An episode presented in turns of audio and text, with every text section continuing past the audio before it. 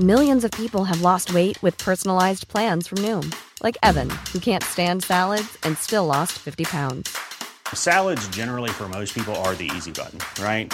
For me, that wasn't an option. I never really was a salad guy. That's just not who I am. But Noom worked for me.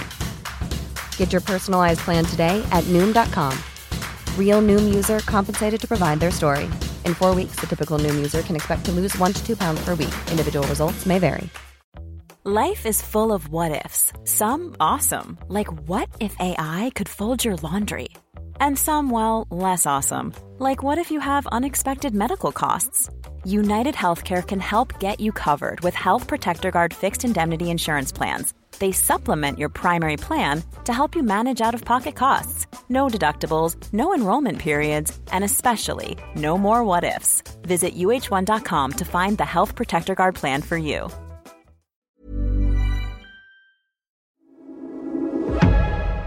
Du lyssnar på GVS ljudböcker.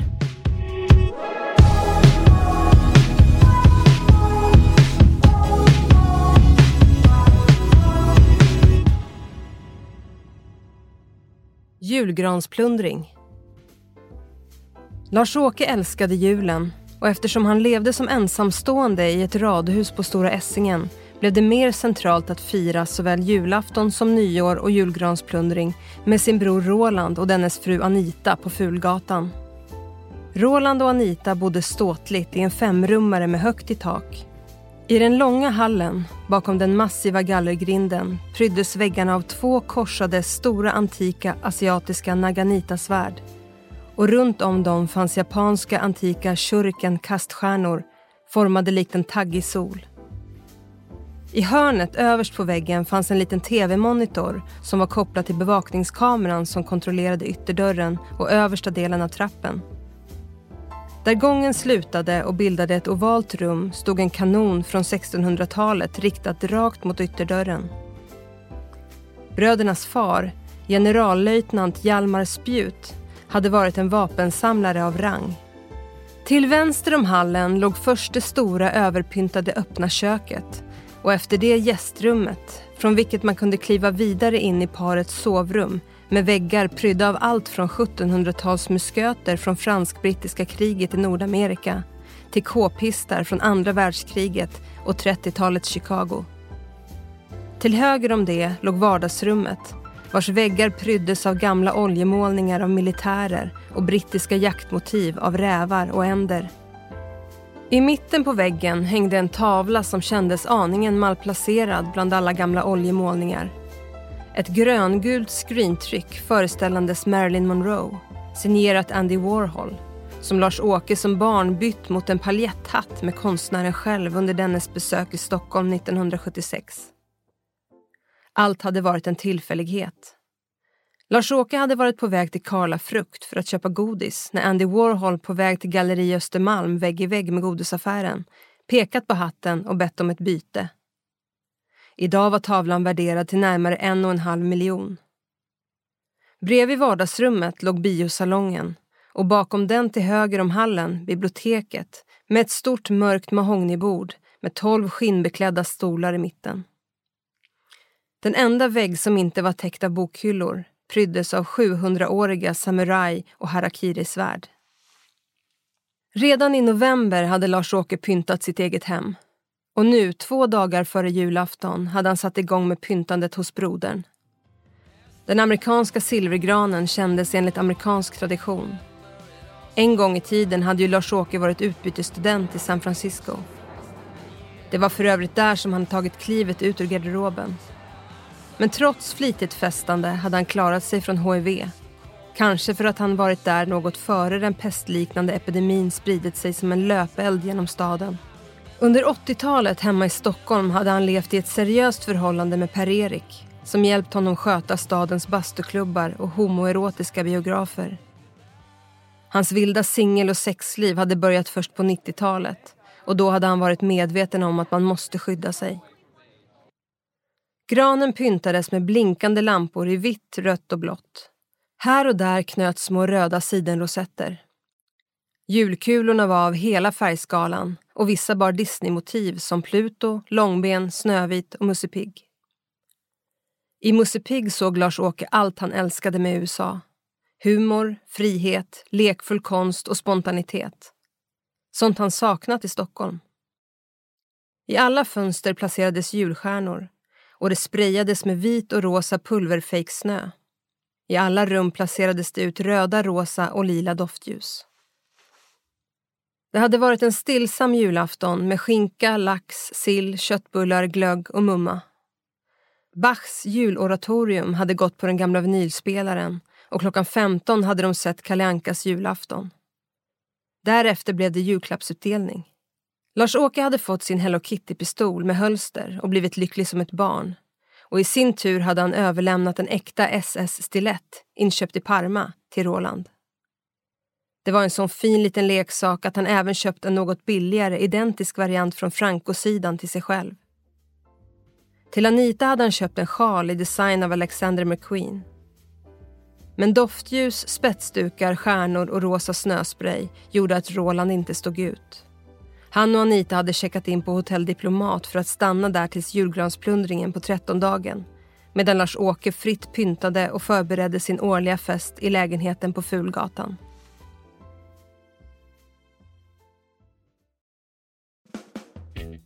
Lars-Åke tyckte ju så mycket om fest och när lägenheten ändå var pyntad och klar så varför inte bjuda in alla vänner och kollegor? Det var så Roland såg det. Han erkände villigt att han hade en överbeskyddande attityd gentemot sin lillebror. Julgransplundringen var en årlig tradition som blivit något av en firmafest för Stockholms undre värld. Något som Anita tidigt fått acceptera som en del av ett liv med Roland. Många av Stockholms kriminella ville egentligen inte fira julgransplundring i kitschig miljö tillsammans med bögar och transor. Men eftersom det var Roland som stod för inbjudan var det ingen som utan giltig anledning tordes tacka nej. Det var ju den svenska gudfadern som bjöd in till fest. Och Rolands intention var att Lars-Åkes upplevelse av festen skulle bli så lyckosam som möjligt. Roland gick in på Åhléns Östermalmstorg och fyllde en röd korg. Jag vill köpa den här nu. Sen vill jag köpa ytterligare korgar. 50 ska levereras imorgon prick 12 till Stadsmissionen Mariatorget och 50 till Stadsmissionen Fridhemsplan. Jag vill också ha samma antal fingervantar och halsdukar levererade till dem. Vad blir det? Kassörskan slog in. 38 180 kronor. Här har du 38 500. Det är jämnt så. Roland tog ur innerfickan på sin rock fram en stor rulle med sedlar och räknade fram 761 500-lappar. Därefter gick han till saluhallen. Han tog en ål och sa till kassörskan jag köper ytterligare hundra och vill att hälften skickas till Stadsmissionen Mariatorget och hälften till Stadsmissionen Fridhemsplan, prick klockan 12 imorgon. Han gick runt bland diskarna och gjorde samma beställning av lax, rökt renfjol, brieost, korvar med mera. Totalt slutade notan på strax under 100 000 kronor. Han var nästan lite besviken över att det inte blev sexsiffrigt i år. Å andra sidan var det bra för familjekassan då Lars-Åke haft ett vidlyftigt år. Han hade börjat resa ohälsosamt mycket till Berlin för att få bättre koll på deras konstscen. Å andra sidan tänkte Roland att konstvärlden passade Lars-Åke bättre. Hans temperament var ett problem. Den där korvkiosken vid Jarlaplan hade kostat Roland närmare en miljon. Allt för att Lars-Åke skjutit korvgubben i foten.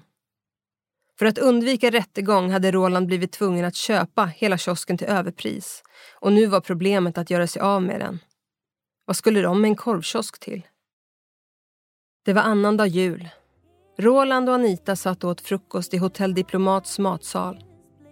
Roland gled med blicken över gästerna. Har du också observerat att rika tonårsflickor ser likadana ut nu som på 70-talet? Hur menar du nu? Jo, de kan vara riktigt söta, men så har de det där hullet i ansiktet. Det måste vara kvalitetsmat. Men snälla Roland, du kan väl inte mena att de äter gåslever allihop? Otäck tanke. Men så såg Roland ett bekant ansikte i dörröppningen. En medelålders kvinna som fick en kyss på kinden av en yngre man i rock som sedan gick vidare. Kvinnan i fråga såg inte Roland medan hon endast tog en kopp svart kaffe från frukostbuffén. Roland blinkade mot Anita och pekade mot kvinnan. Det där är kommissarie Agneta Larsson. We go way back, sa han. Kvinnan vände sig om och fick syn på den brett leende Roland. Var det där din make eller? sa Roland högt. Kvinnan i fråga gick fram till bordet och lutade sig fram mot Roland. En som du trodde jag skulle respektera den privata sfären. Roland reste sig upp och sträckte fram handen. Kul att se att du mår bra. Agneta Larsson, får jag presentera min fru Anita, sa Roland och vände sig mot Anita. Vi är gamla kombatanter kan man säga. Agneta och Anita tog i hand. Så skulle man kunna formulera det, sa Agneta Larsson och vände sig mot Roland. Och affärerna går bra förmodar jag? Roland hann inte svara innan Anita replikerade å sin makes vägnar. Jo, vi kämpar och står i. Anita sippade på sitt champagneglas med mimosa och höjde det i en skål. Jag ser det. God fortsättning. Roland höjde handen i en hälsning. Agneta Larsson svepte sitt kaffe, ställde koppen på deras bord och lämnade hotellet. Efter en stunds tystnad log Roland och sa lågmält till Anita. Nu ska jag berätta en grej som du inte vet om. Nu blir jag nyfiken. Om du tänker efter kan du se Tage Larsson framför dig. Du vet han, du minns honom väl? Ja, hur så? Det där är hans dotter. Du vet, när Tage blev mördad 1987 bestämde hon sig för att söka in på Polishögskolan. De som hade med Tage att göra blev ju jävligt snea. De visste ju fan inte hur mycket hon, som hans dotter, visste. Och att hon skulle kliva in på den andra sidan. Som du vet har jag människokännedom. Det är ju A och O i den här världen. Så jag sa åt dem att backa. Låt för fan jäntan göra sina egna livsval, sa jag. Och det jag kände då har visat sig stämma. Agneta Larsson, dotter till en person som betydde mycket för mig en gång i tiden, är ingen råtta. Vad hon visste eller inte visste, det är spilld mjölk. Fan vad skönt att kunna flytta hem. Tur att julen bara kommer en gång per år, tänkte Roland medan han bar upp lådor med champagne och stark sprit till lägenheten. Om vinden säljs är åtminstone en tröst att ha hiss nästa år, tänkte han vidare medan han pustade upp för trapporna. Till festen bjöds Lars-Åkes vänner. De flesta bögar och strippor, såväl manliga i tanga som kvinnliga i spetsunderkläder. Men också radikala konstnärer. Den ena mer skruvad än den andra, liksom Rolands bekanta och kollegor. Kriminella svenskar och invandrare av nationaliteter från alla världsdelar utom Australien. Det här året hade Lars-Åke också bjudit in en hedersgäst. Den israeliska konstnären Adi Ness som var i Sverige för att besöka sin utställning på Fotografiska. På det stora matsalsbordet i biblioteket låg en stor spegel med texten Nu är julen slut, nu ska julen ut. Skrivet med cirka 50 gram kokain. Det var Rolands bidrag till pyntandet och festen. Anita hade i mitten av 70-talet varit en petit kalaspingla med måtten 90-60-90. Än idag såg hon strålande ut, trots att hon knappt gjort några skönhetsoperationer. Bara avlägsnat några rynkor kring de blå ögonen. Hon var 53, men såg snarare ut som 40. Kanske inte så konstigt att Roland var lyckligt gift och trygg och trogen sin fru trots att en man i hans position skulle kunna välja och vraka bland Stureplans golddiggers. Anita var kvällens värdinna och varvade att hälsa gästerna välkomna med att hjälpa Lars-Åke och hans matroser i köket med kanapéer. Lars-Åke sprang runt i en tajt långärmad giftgrön tröja med hölstret över och visade stolt upp sin nya Hello Kitty-pistol för gästerna. Gästerna, inbjudna av Roland, var antingen överviktiga eller extremt vältränade. De bar tjocka guldlänkar, Rolex och Breitling-klockor och tatueringar som symboliserade makt och samhällshat. De var klädda i allt från de för latinos vanliga finbyxorna till den för balkanmänniskor vanliga träningsoverallen eller tigerkostym alla ketchup och senapjuggar. Lars-Åkes vänner var av ett annat slag. Finlämmade män med noppade ögonbryn i glättigt randiga Paul Smith-kostymer och en och annan skäggig så kallad björn det vill säga en homosexuell man som såg ut som en lastbilschaufför. De här skäggiga männen på festen hade till och med startat ett rugbylag. Till sin hjälp i köket hade Lars-Åke unga studenter i sjömanskostymer som gick runt i lägenheten och serverade kanapéer och snittar på antika silverfat. En och annan gäst, som de chilenska kusinerna Arturo och Cesar Alvarez, såg ut att vantrivas. Inte på grund av att där fanns många av deras affärsbekanta utan snarare på grund av Lars-Åkes vänner vilka ibland gick förbi där de satt i rokokosoffan och gav allt för välmenande blickar eller plutade lekfullt med munnen.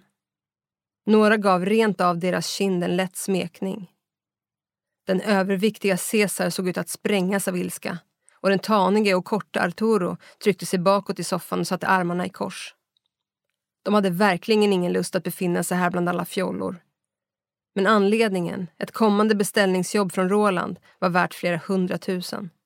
Nu satt de här och såg så där trumpna ut som bara chilenare från Valparaisos favelor kan göra. Lars-Åke kom fladdrande förbi. Hej, guapos! Kan någon av er pipa ner och köpa en limpa? Jag gör det, Arturo studsade upp. Och jag hjälper till. Cesar reste sig stånkande upp ur soffan.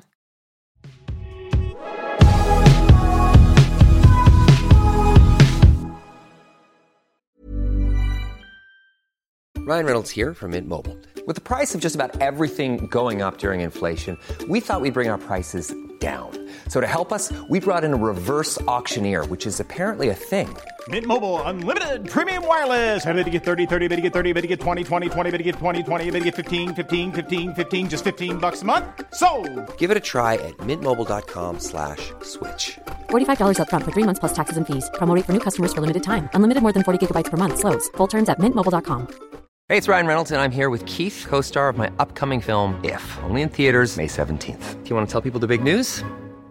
Right, I'll do. Sign up now and you'll get unlimited for $15 a month in six months of Paramount Plus Essential Plan on us. Mintmobile.com slash switch. Upfront payment of $45 equivalent to $15 per month. Unlimited over 40 gigabytes per month. Face lower speeds. Videos at 480p. Active Mint customers by 531.24 get six months of Paramount Plus Essential Plan. Auto renews after six months. Offer ends May 31st, 2024. Separate Paramount Plus registration required. Terms and conditions apply if rated PG.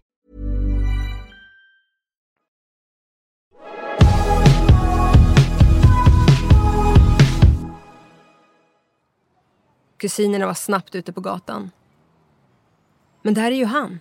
Cesar klappade Arturo på axeln. Vem han? Grinige byggaren från tv. Cesar pekade och båda brast ut. Grinige byggaren, det är ju du! Känner jag er? Andreas stannade upp. Alla känner väl oss? Kusinerna log brett. Nu förstår jag inte. Vad är ni för bransch? This and that. Arturo gav honom en blinkning. Entreprenörer, inflikade Cesar. Vill du ha en cigg? Här, ta. Han sträckte fram ett paket. Okej, okay, för den här gången. När kusinerna Alvarez kommit upp för trappan hörde de trummor och välkända sambarytmer. De klev in i lägenheten, men leendena försvann snabbt för plötsligt uppenbarades Lars-Åke i bastkjol och bh trummandes på en virveltrumma. Leendena återkom dock, för nu kom brasilianska skönheter indansande trummande på koskällor, maracas och kastanjetter och häftigt vickande på sina rumpor. Kusinerna började vant svänga sig med kvinnorna likt kubanska salsadansare. Matroserna marscherade in med kannor med mojito och muggar som de fyllde med uppfriskande mynta och romdrinkar som de räckte var och en av de manliga gästerna. Kvinnorna och vissa av Lars-Åkes vänner valde att hellre ta för sig av den rosa moët-champagnen Lars-Åke la ifrån sig trumman och gick runt med ett fat med cigarottor gjorda på vodka och jelly medan Roland minglade med kollegor. När de sega råttorna var slut gick Lars-Åke in i köket och var snart tillbaka med en 1800-talskopp till bredden full med ecstasy. Han smusslade ner pillren, så kallade rosa elefanter, i gästernas muggar och champagneglas. Han tänkte som så att då borde alltid någon av hans gäster vilja ha det trevligt i sängen. Förhoppningsvis med honom. När det var klart tog han fram ett litet labbrör med poppers som han erbjöd gästerna att andas in så att de skulle fyllas av värme, glädje och allmänt välbehag. Alla skulle ha det trevligt i natt. Roland tog Lars-Åke åt sidan. Ta det lugnt med bubblorna idag. Ja, ja, ett glas var räcker. Efter att tillsammans med brasilianskorna, ryssarna, stripporna och matroserna dansat sig svettiga pekade Arturo åt Caesar att gå in i biblioteket samtidigt som den lille latinon greppade armarna om två brasilianskor och gick in i sovrummet. Caesar gick efter dem in i biblioteket. Där stod de manliga medelålders skådespelarna Marco och Gurra med vita näsor och käbblade om vem av dem som minsann var mest värd att erhålla huvudrollen i den kommande Carl Hamilton-filmatiseringen. Jag har minsann tränat krav maga, sa Marco. Gurra stirrade stint på honom och sa du har ju inte ens gjort lumpen. Jag var i minbataljonen. Varför fan FN-stationerad i Bosnien medan du var figurant på galeasen? Kan det där med krav maga verkligen stämma, tänkte Cesar medan han såg hur Marco slet loss en nunchaka från väggen och började svinga och snurra med pinnarna som förenades av en kort kedja. Han ville minsann visa moves han lärt sig i Kungsträdgården på 80-talet. Och trots att han var maxad gjorde han det ganska väl. Men varför visa upp stridskonster med pinnar om man nu är så bra på fighting, tänkte Cesar, som i likhet med majoriteten av Rolands inbjudna gäster var flitig besökare på UFC, MMA och K1-galor. Från översta hyllan tog han en stor bok och började skyffla över kokain på den. Snart kom Cesar ut i biblioteket bärande på en 1800-tals atlas på vilket det låg ett berg av kokain. På spegeln på bordet i biblioteket stod nu en är ju ut, nu åker Len ut.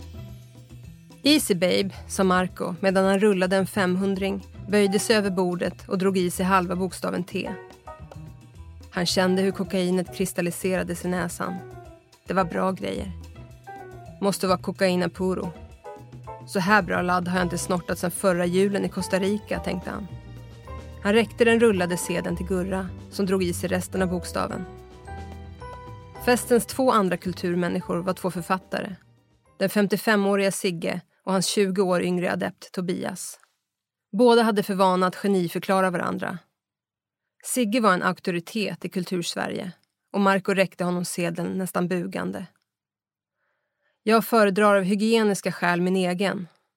Sigge öppnade sin plånbok och rullade en hundralapp. Tobias gjorde detsamma. De började att från var sin ände snorta i sig bokstaven N. I likhet med Marco och Tobias var de två författarna ökända häradsbetäckare och sågs som macho. Men deras inbördes relation framstod närmast som homoerotisk. När de stod böjda över spegeln, snortandes, och deras huvuden krockade med varandra såg det nästan ut som om de förenades i en kyss. Just då framstod det för någon utanför deras esoteriska krets som några som lika väl kunde ha bjudits in av Lars-Åke. Få visste ju att Sigge en gång i tiden var ett Rolands springpojke då denne på tidigt 70-tal lett ett ökänt gäng ligister kring Karlaplan och Gärdet.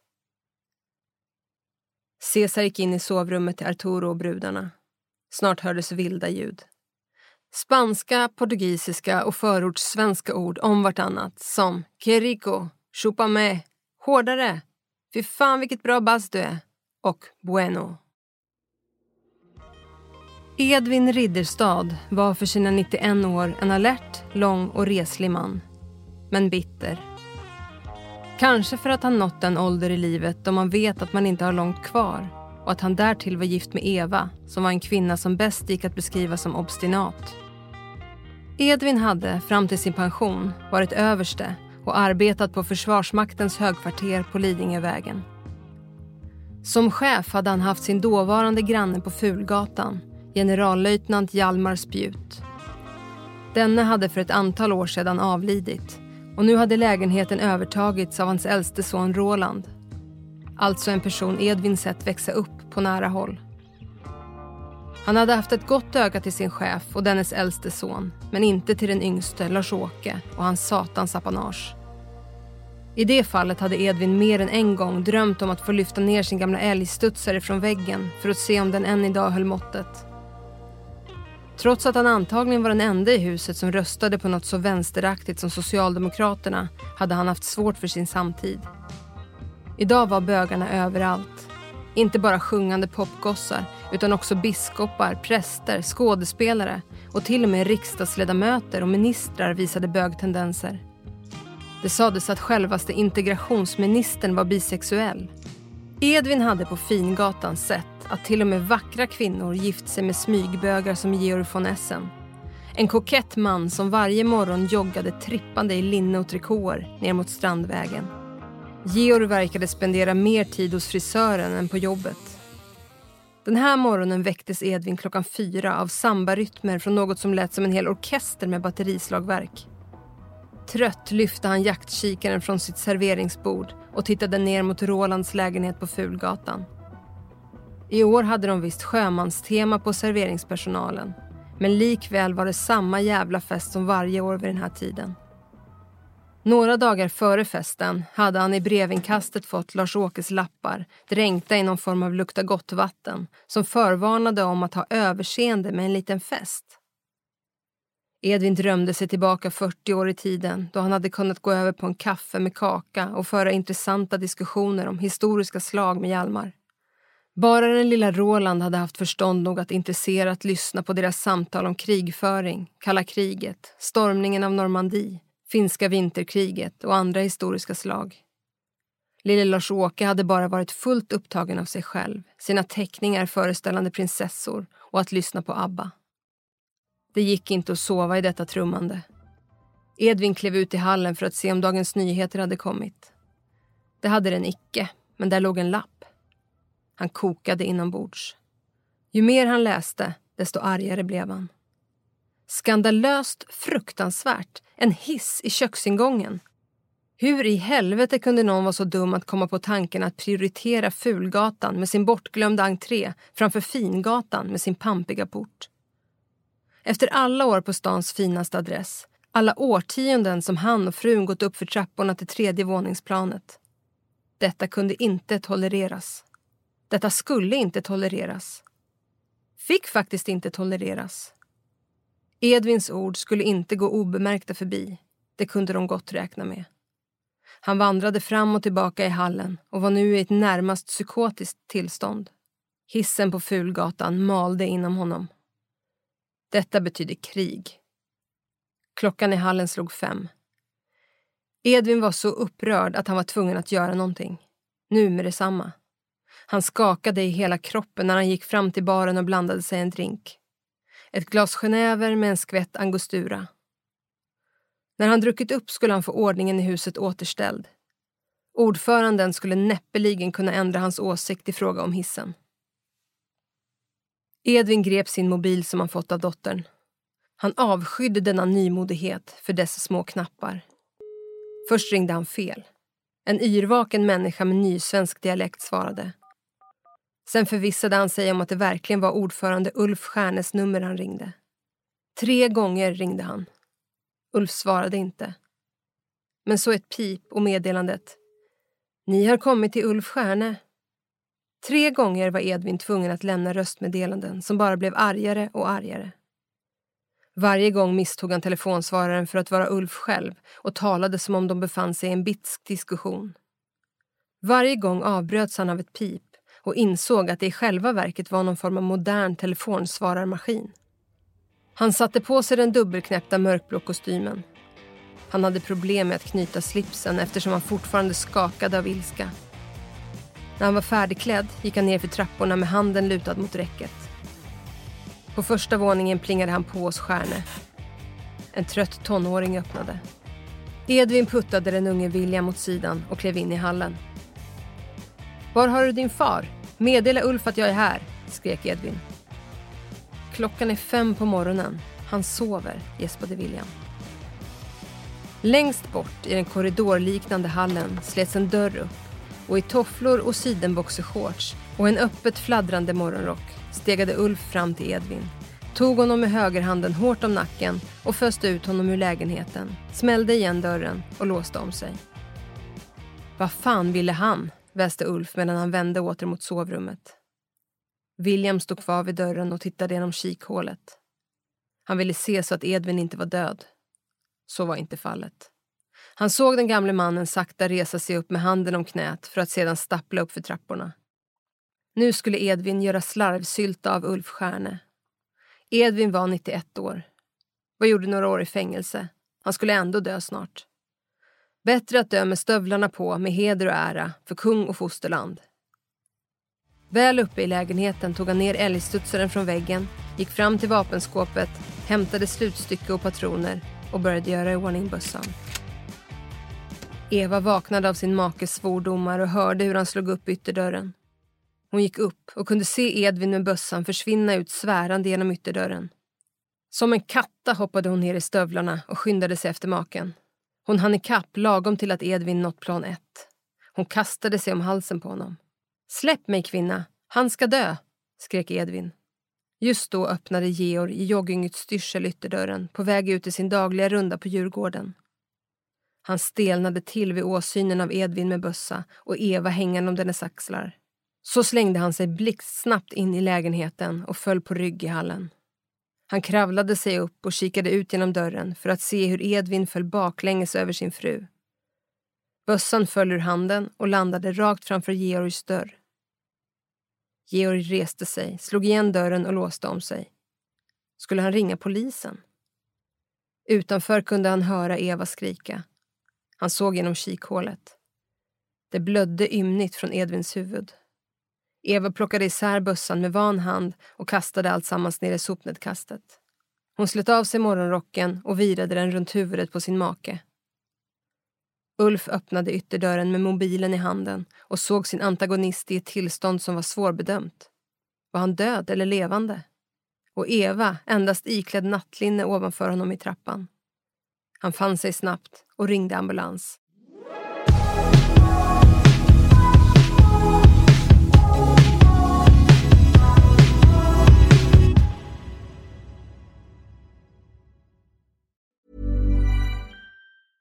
Imagine the softest sheets you've ever felt. Now imagine them getting even softer over time. That's what you'll feel with Bowl and Branch's organic cotton sheets. In a recent customer survey, 96% replied that Bowl and Branch sheets get softer with every wash. Start getting your best night's sleep in these sheets that get softer and softer for years to come. Try their sheets with a 30-night guarantee. Plus, get 15% off your first order at bowlandbranch.com. Code BUTTERY. Exclusions apply. See site for details. Planning for your next trip? Elevate your travel style with Quince. Quince has all the jet setting essentials you'll want for your next getaway, like European linen, premium luggage options, buttery soft Italian leather bags, and so much more. And is all priced at 50 to 80% less than similar brands.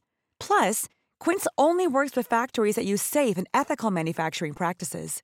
Pack your bags with high-quality essentials you'll be wearing for vacations to come with Quince. Go to quince.com/pack for free shipping and 365-day returns.